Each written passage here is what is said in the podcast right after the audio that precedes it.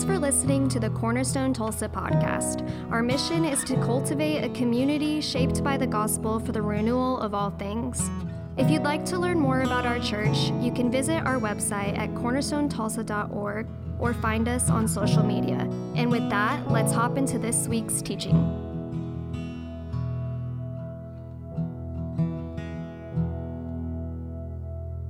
Today's teaching comes from 1 Kings. Elijah was afraid and ran for his life. When he came to Beersheba in Judah, he left his servant there while he himself went on a day's journey into the wilderness. He came to a broom bush, sat down under it, and prayed that he might die. I have had enough, Lord, he said. Take my life. I am no better than my ancestors. Then he lay down under the bush and fell asleep. All at once, an angel touched him and said, Get up and eat. He looked around, and there by his head was some bread baked over hot coals and a jar of water. He ate and drank, and then lay down again. The angel of the Lord came back a second time, touched him, and said, Get up and eat, for the journey is too much for you. So he got up and ate and drank. Strengthened by that food, he traveled 40 days and 40 nights until he reached Horeb, the mountain of God. There he went into a cave and spent the night. And the word of the Lord came to him What are you doing here, Elijah? He replied, I have been very zealous for the Lord God Almighty. The Israelites have rejected your covenant, torn down your altars, and put your prophets to death with the sword. I am the only one left, and now they are trying to kill me too. The Lord said, Go out and stand on the mountain in the presence of the Lord, for the Lord is about to pass by. Then a great and powerful wind tore the mountains apart and shattered the rocks before the Lord. But the Lord was not in the wind. After the wind, there was an earthquake, but the Lord was not in the earthquake. After the earthquake came a fire, but the Lord was not in the fire. And after the fire came a gentle whisper. When Elijah heard it, he pulled his cloak over his face and went out and stood at the mouth of the cave. Then a voice said to him, What are you doing here, Elijah? He replied, I have been very zealous for the Lord God Almighty. The Israelites have rejected your covenant, torn down your altars, and put your prophets to death with the sword. I am the only one left, and now they are trying to kill me too. The Lord said to him, Go back the way you came and go to the desert of Damascus. When you get there, anoint Hazael king over Aram. Also anoint Jehu, son of Nimshi, over Israel, and anoint Elisha, son of Shaphat, from Abel Meholah, to succeed you as prophet. Jehu will put to death any who escape the sword of Hazael, and Elisha will put to death any who escape the sword of Jehu. Yet I reserve 7,000 in Israel all whose knees have not bowed down to Baal and whose mouths have not kissed him. This is the word of God for the people of God. Thanks be to God. Y'all can take a seat. Show our appreciation to Gabriel here for pronouncing those words for us.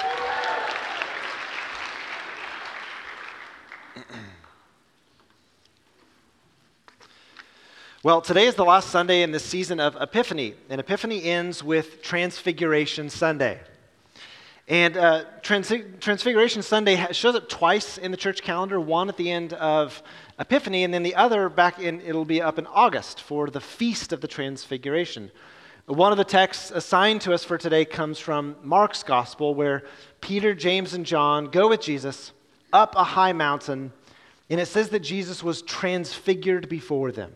It's a mysterious, esoteric kind of phrase here that Jesus, in the glory that he bore before his incarnation, uh, was, was able to be seen in this way to the naked eye. Peter, James, and John see him in his glory.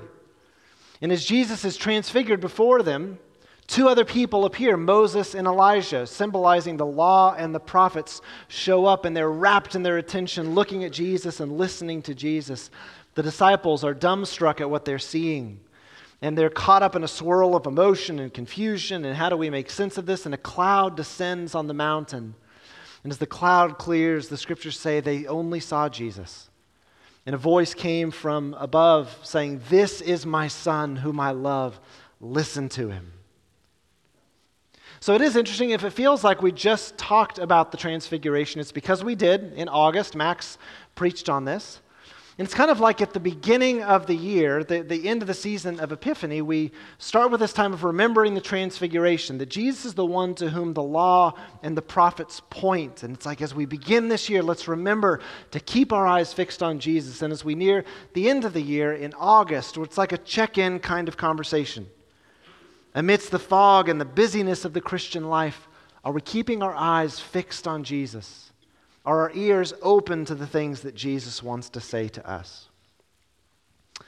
One of the other texts assigned to us for today is this one from 1 Kings chapter 19, which is perhaps a story that you've heard before, or maybe you've heard the story of the chapter before it, where Elijah has this mountaintop experience. So, to catch you up in what's going on, in the preceding chapter, uh, the prophet Elijah, who looms large in the imagination of, of the people of God, Elijah is a big time prophet, has a showdown with uh, the prophets of Baal. The, the people of Israel, the, the, the kingdom had been divided into two. It's called Israel to the north and Judah to the south. The kingdom of Israel was being led at the time by a king named Ahab, who married poorly a woman named Jezebel, and together they were a wicked couple. And not in like a cool sense, they were legitimately evil, wicked people. And together they, they let their hearts follow whomever they wanted. They didn't serve their father David in covenant loyalty to Israel's God, to Yahweh. Instead, they, they followed the idols of the Baals and the Ashtoreths. There's this line that's repeated throughout uh, 1st and 2nd Kings. It says, They worshiped idols under every spreading tree on an every high hill.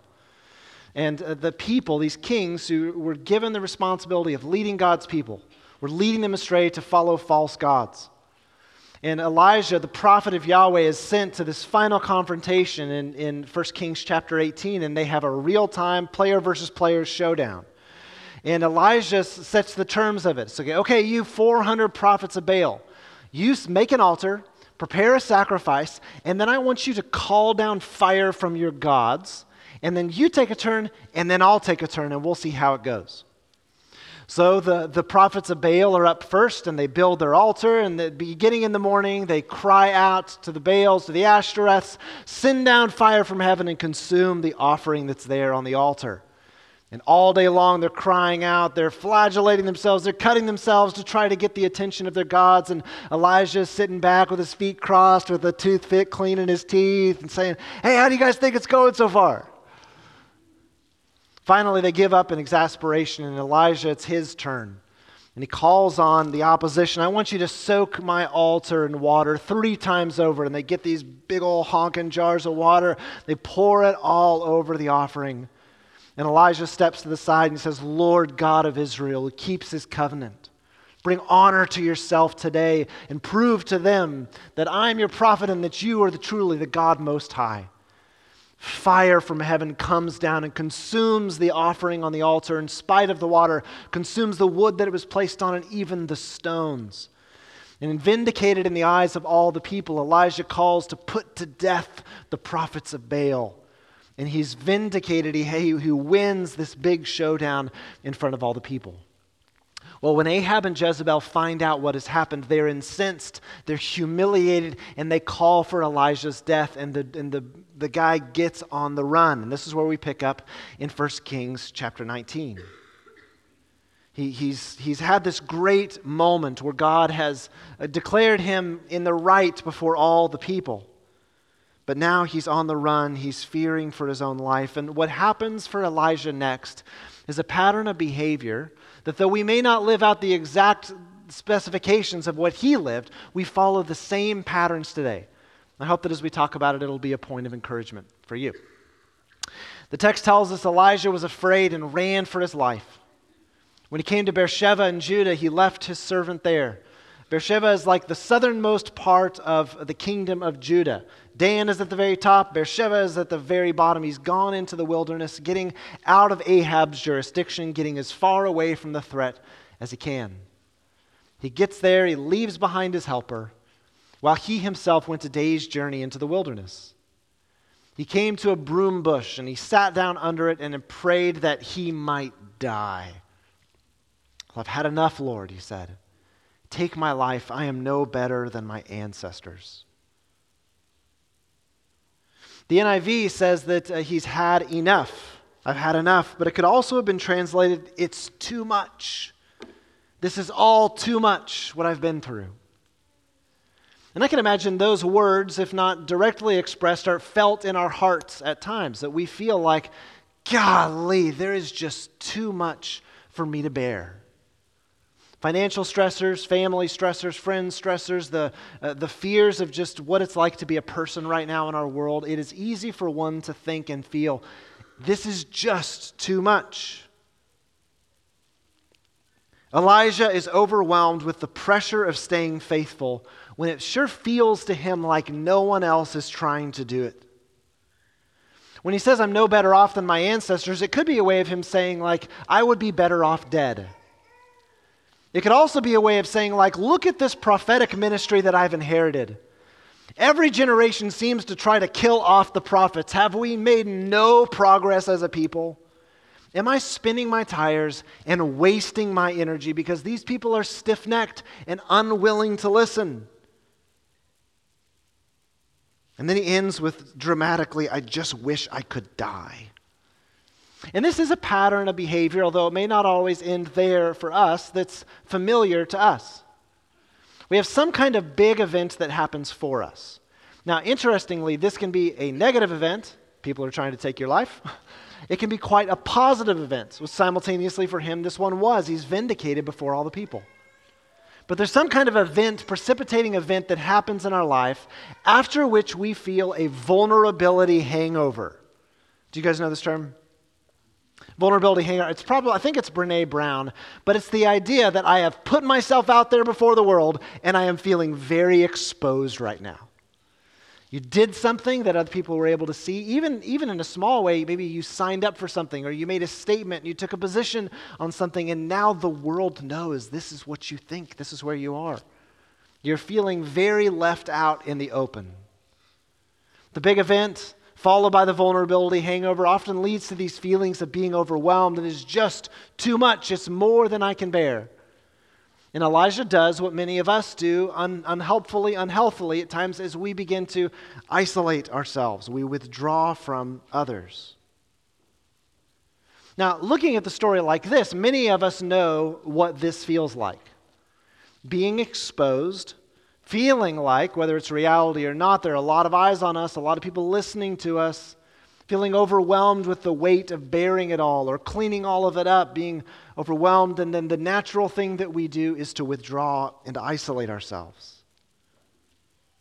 We withdraw from others, we're left to ourselves. Many people in this room have gone through this kind of cycle, but they've never come back from it. It could be that you are regularly in the presence of others, but you've never opened up again your interior life to other people because of what happened. That there came a moment for you where you, if not literally withdrew, you emotionally, relationally withdrew from people, and no one really knows you anymore. You may constantly be in the company of people. You may be known of by many people, but few know you intimately because you've withdrawn, you've perennial, perennially removed yourself. And that is a, a tough place to stay, an unhealthy place to stay. As the text continues, God is keeping his eyes on Elijah in this, this journey of isolating himself from other people, and God tends gently to him in his emotional state. It says he lay down under the bush and fell asleep, and all at once an angel touched him and said to him, Get up and eat. He looked around, and there by his head was some bread baked over hot coals and a jar of water. He ate and drank and lay down again, and the angel of the Lord came back a second time and touched him and said, Get up and eat, for the journey is too much for you.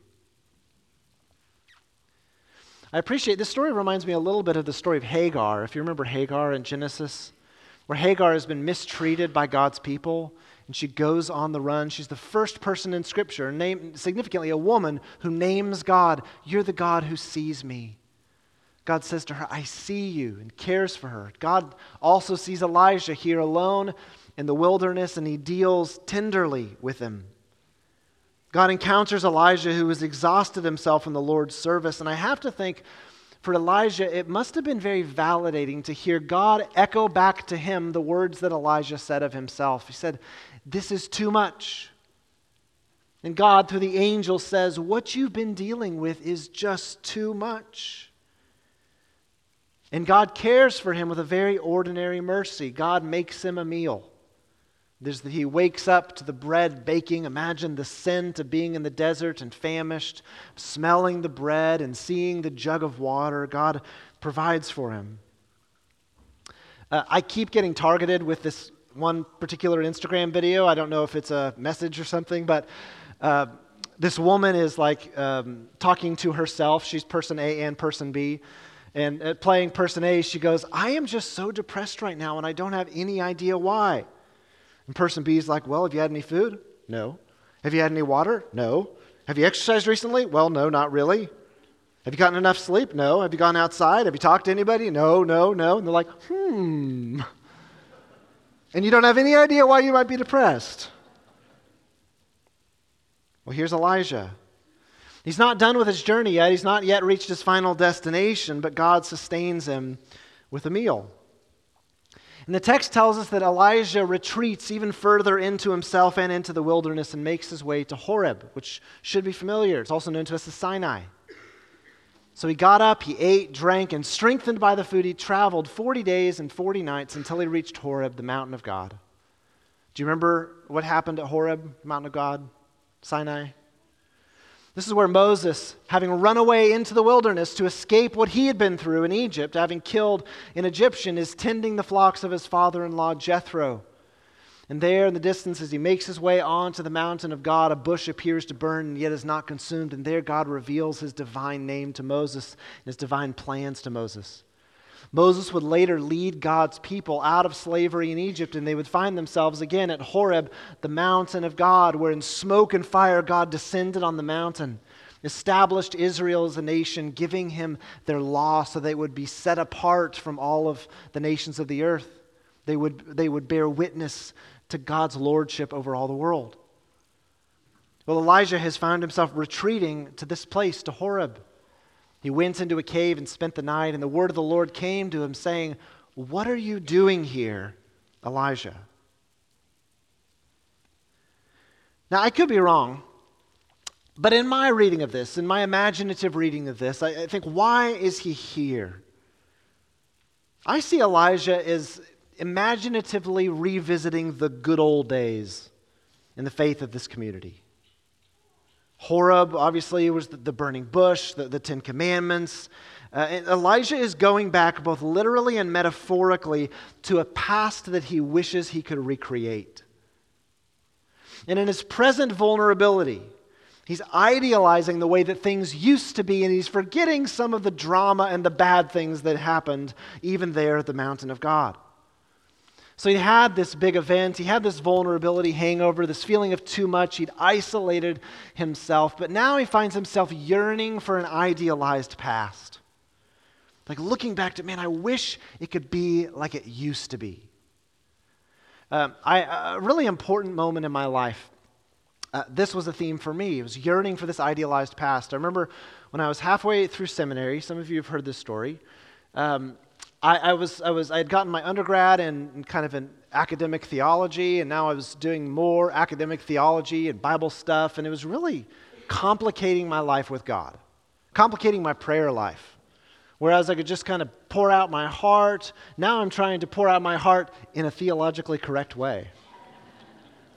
and being in ministry, praying in the company of other people, I'm like trying to pray in such a way that's like, like, hmm, he's really getting his money's worth that seminary education. And I was feeling, I was at, at uh, Asbury Theological Seminary in Wilmore, Kentucky, just feeling like, man, I wish I could go back to the days when I loved God from a truly pure heart. There was nothing that looked even remotely like a transactional relationship with God. I'm like leading worship and doing Bible studies and praying. I was a very zealous teenager because I just loved God. Thursday nights, I would get out, get out the school directory and call people at our school saying, hey, we're going to do devotions tomorrow morning. And invariably, three people would come. And, uh, and I was just feeling worthless. Like, I don't love God like I used to. And I went to this uh, midday communion service. And at the service, they had assigned a reading, and I'm like, good, I need something good. I need, I need a pep talk from Jesus here. And they assign a reading from Ecclesiastes. The end of a matter is better than the beginning, and the day of your death better than the day of your birth. It's like, come on. What am I going to do with that, God? And in receiving communion that day, I felt like the Holy Spirit said to me, Don't try to recreate the past. The end is better than the beginning. In a way that only the Lord can do. I just felt this release in my spirit, and I bawled my eyes out like, like I knew I needed to. That's not really natural. I'm more like pin it all up and feel it on the inside, but don't let it out to the world. And I just wept and wept, and I went next door, fetal position on the ground for half an hour, just crying. And I go, I go back to that moment and that experience so many times when, even now, like I look back to a moment that, it's like, oh, I wish we could be there. Or I wish I could feel the way that I did then in my life with God. And the Spirit reminds me don't try to recreate the past. This is what Elijah is trying to do. He's yearning for that idealized past. And God finally tees up with him the conversation that they ultimately need to have. The word of the Lord came to Elijah saying, What are you doing here? Think of all these people throughout Scripture who've run from God. Think of the prophet Jonah. He's in the boat with these people on his way to Tarshish, and God's like, What are you doing here? Think of Adam and Eve hiding in the bushes. Where are you? What are you doing here? And the word of the Lord comes to Elijah asking the same question, and Elijah replies, I've been very zealous for the Lord God Almighty. The Israelites have rejected your covenant, torn down your altars, and put your prophets to death with the sword. I'm the only one left, and now they're trying to kill me too. Elijah is recounting to God on being asked the question, What are you doing?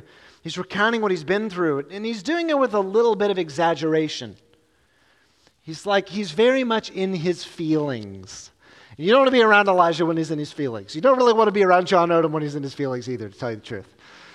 He's a little bit grandiose in his thinking. He is exaggerating. He's like, I'm literally the only one left who loves and serves God. His internal life is swirling. I get it. from the perspective of someone who has isolated himself from the community and even run away, he's feeling very grim about things. He's had this big event. He's feeling the vulnerability hangover. It's all a bit too much. He's isolated himself. He's yearning for the past, and now he's catastrophizing the present and the future. Things could not be more terrible. And we tend to do the same thing when we get in our feelings. Not to disparage feelings, but when we get caught up in idealizing the past, we also sometimes catastrophize the present and the future. When things are difficult and we get overwhelmed, we just want a release valve somewhere. And God, seeing that Elijah is, is lost in his own head, recognizes he needs to draw him out. And he tells Elijah, I'm going to pass by in front of this cave, just like I did for Moses. I'm going to pass by. And Elijah's like, This is what I signed up for. He goes to the mouth of the cave. He's ready to experience something great for God, from God, and this mighty wind comes and it destroys the mountain. The text says that God was not in it. And then there was a great uh, earthquake that shook the mountain, but God was not in it. And then fire descended on the mountain, but God was not in it. But finally, in the calm after the storm, there was the sound of fine silence. And Elijah, recognizing that he was in the presence of God, cloaked his hood and he stilled himself. If you've ever experienced a moment which perhaps you can't explain, you can't empirically verify, but you just sensed that you were in the presence of God at some of the most precious moments in one's life. In Elijah, not in these huge demonstrative ways like he might have requested or hoped for, but in the stillness after the storm, finds himself in the presence of God, finds the Lord asking him this question again Elijah, what are you doing here and now? We get the sense that Elijah was practicing this speech this whole way to Horeb because he gives us the same answer that he gave last time. God says, Why have you isolated yourself? Why have you run? Why are you revisiting the past? He says, God, I'm the only one left, and they're going to kill me. And God responds to Elijah's big feelings with the advice that he probably did not want. The Lord said to him, Elijah, go back. Go back the way you came. And then he gives him some rather specific instructions. He says, I want you to anoint so and so king over this place. And I want you to anoint this guy over this place. And I want you to go find Elisha and make him the successor of your ministry. You've worked really hard. It's kind of eerily, there's just kind of oddly specific points of instruction, but anointing someone to be a leader is like the bread and butter of Old Testament prophetic ministry. It's like, all right, it's Monday morning, I've had my coffee, what do I need to do? All right, I need to go anoint some people to lead. This is what you do as you're a prophet. No massive or dramatic moves here. And God assures Elijah that the things that he's currently fretting about, the things that are keeping him up at night, will sort themselves out in the faithful like doing of his work with God. It's not going to require a windstorm or earthquake or fire level intervention, but in the quiet unfolding of God's plans, all things will be made right. And the thing that you're most afraid of is going to take care of itself. And then he reminds him verse 18, he says, Yet I reserve 7,000 in Israel, all whose knees have not bowed to Baal and whose mouths have not kissed him. Elijah had been in this catastrophizing pattern where he'd had this big event, this public showdown, the vulnerability hangover that came after, these feelings of it being too much, isolating himself, yearning for the past, catastrophizing about the present and the future. And this is how God responds to Elijah and deals gently with him. First, God responds with basic provision. It's like, Elijah, buddy, have you eaten any food today? Let me make you a sandwich. Elijah, have you had any water today? You're in the desert. Let's take care of your body. Elijah, you look tired. Why don't you take a nap? God responds to him with very basic provision. In the course of this interaction at Horeb, God responds with the assurance of ordinary intervention. Go home, do the work of a prophet, anoint people to lead, do what I tell you, and the thing that you fear will not come to pass. I'm going to sort this out quietly. In verse 18, and this reminder of the 7,000 people, what God is doing is reminding them of the truth that though you feel alone in this moment, you are not alone. When you go home, you're going to find there's 7,000 people who've yet to bow the knee to the, to the false gods and who are still on my team. Get out of the muck that's in your brain and see the reality. Remember the truth. You are not alone. And into his isolation, where Elijah has withdrawn himself from the people, he says, I didn't send you here. I send you to those people. I want you to go back. I want you to return to the community for which I appointed you. Now, I, I know in a room like this, partially because I know the stories of the people in this room, that this pattern of, of something that happens that feels like it just defines us puts us on a trajectory toward isolation and fear and imagining and thinking the worst. And many of us withdraw and isolate ourselves from others. And perhaps some of you are here today and you find yourself in this pattern right now of vulnerability and feeling overwhelmed and isolated and fearing the worst. And I wonder if God wouldn't say to you, Friend, you're hungry. Come and eat the meal that I've prepared for you. Or, friend, isn't it time that you gave yourself permission to take a nap? There's a book called The Rest of God by Mark Buchanan on the Sabbath. And one of the things that Buchanan says that I think is really interesting and provocative is, is he says that there's some aspects of God's being and personality that we can't have access to unless we're rested. That there's something about restlessness that alters and distorts our worldview, even our ability to see God. And there's something about rested, living into these rhythms of work and rest that God prescribes for us that gives us access to who He is. Maybe God would say, You're hungry, come and eat. Or perhaps God would say to you, You're afraid, but I will tend to your fears in my own quiet and faithful ways. You're worried about your family, your finances. you're fearful about the election and what that represents for this country or for the world. God would remind you Am I not guiding creation toward its intended end? Does my son not sit in the throne as Lord and ruler over all creation? You're afraid, but I will tend to your fears in my own quiet and faithful way. Or perhaps God would say to you, You're believing lies. Come and let me remind you of the truth. Or maybe God would say, You've isolated yourself. Isn't it time to go back to the people to whom I've sent you? The moment that for me is, uh, I relate the most deeply to this cycle toward isolation and catastrophizing was in April of 2020.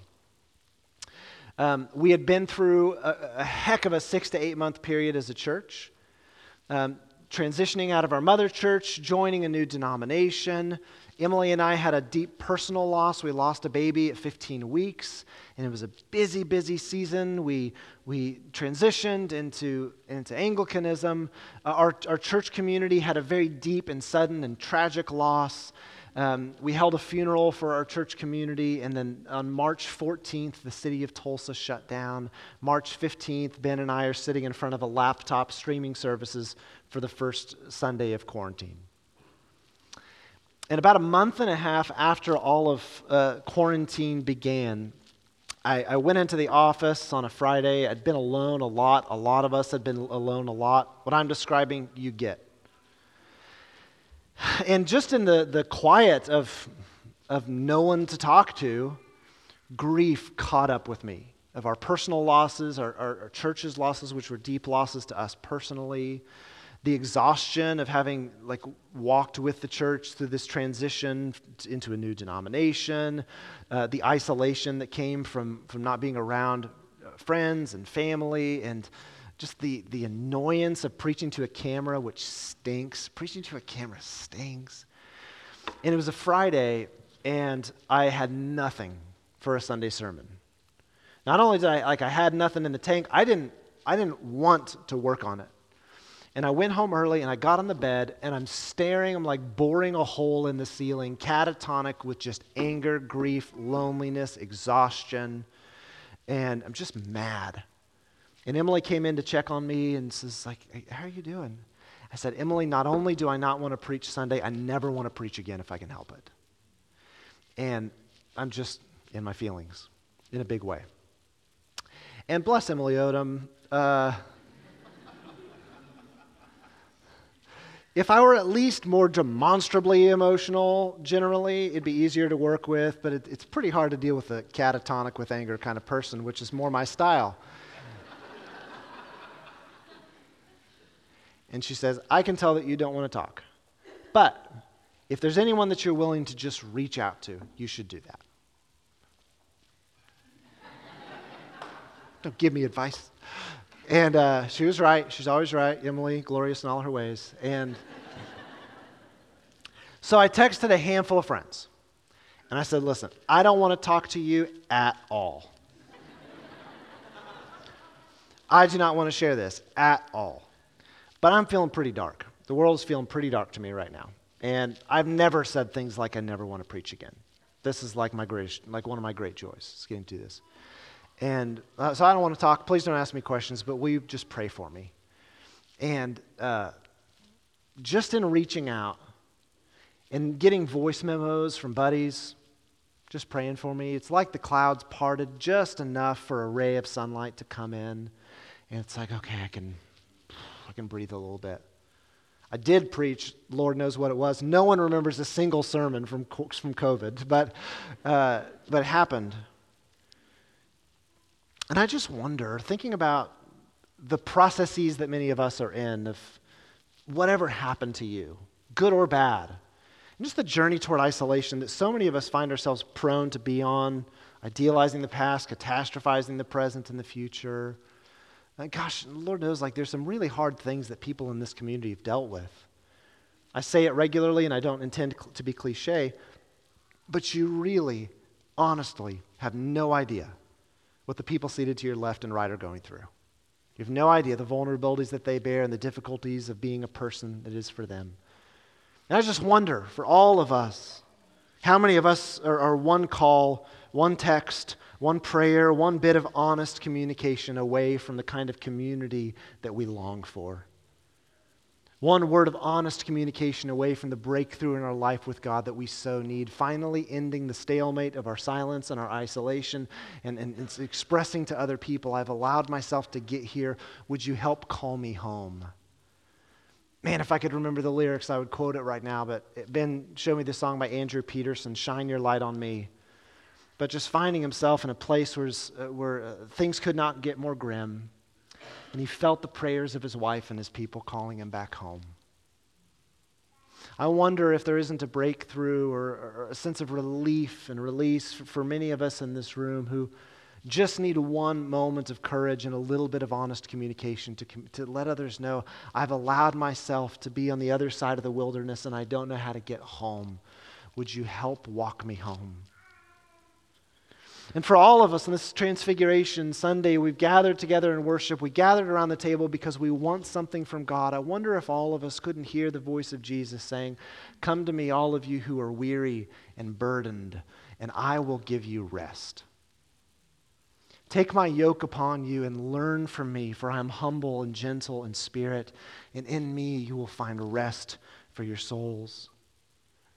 And Jesus, now glorified and seated at the right hand of the Father, who bears in his body the scars and the vulnerabilities of his suffering, is strong enough to take my prayers and yours and hold them in the strength of his own.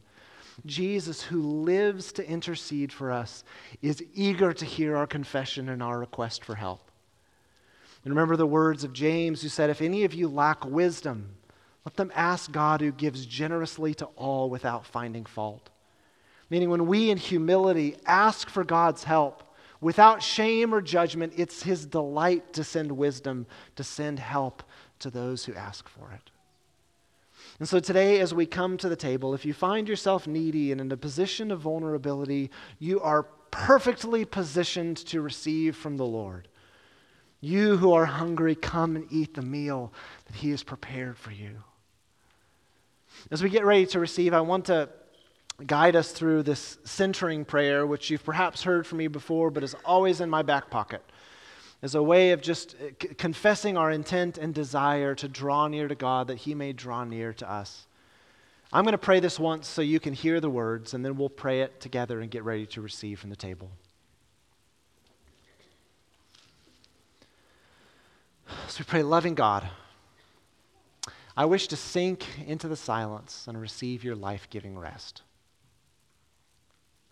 for all the demands upon me, for all the people who need my time and attention, for the situations that require my best efforts, I request help. Thank you for the ways your grace releases me from having to perform and liberates me to live freely in each moment, gently, lightly, and calmly. Let's pray it together. Loving God, I wish to sink into the silence and receive your life giving rest. For all the demands upon me, for all the people who need my time and attention, for all the situations that require my best efforts, I request help. Thank you for the ways your grace releases me from having to perform and liberates me to live freely in each moment, gently, lightly, and calmly. Amen. Lord, I pray that you, in your mercy, would pour out your Spirit on us gathered here.